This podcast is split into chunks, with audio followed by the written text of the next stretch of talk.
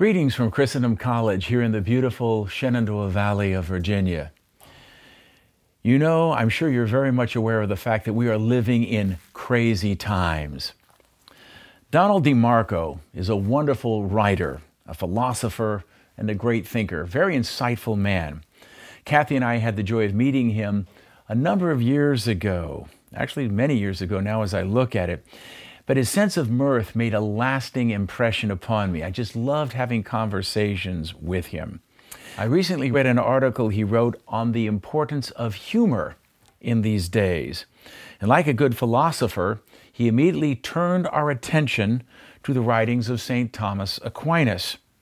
In the Secunda Secundae, question 168, article 4, St. Thomas cites Seneca, the Roman Stoic philosopher, who wrote, and I quote, Bear yourself with wit, lest you be regarded as sour or despised as dull.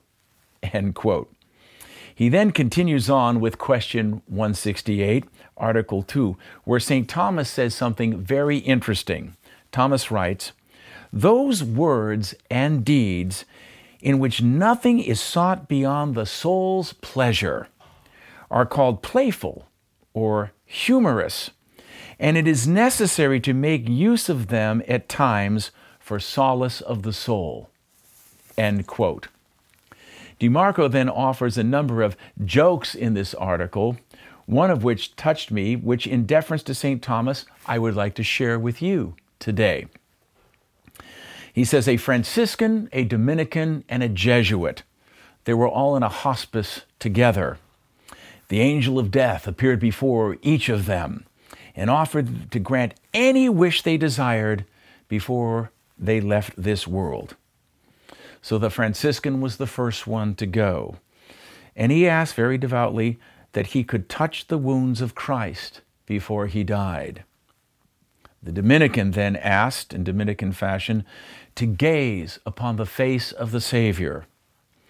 And then the Jesuit who went last asked for, I'd like a second opinion. It's not a sin to laugh at that. Perhaps if you take too much pleasure in it, might be a problem. But a sense of humor in the face of the ridiculous, and there is a lot of ridiculous today, can be medicinal for the soul.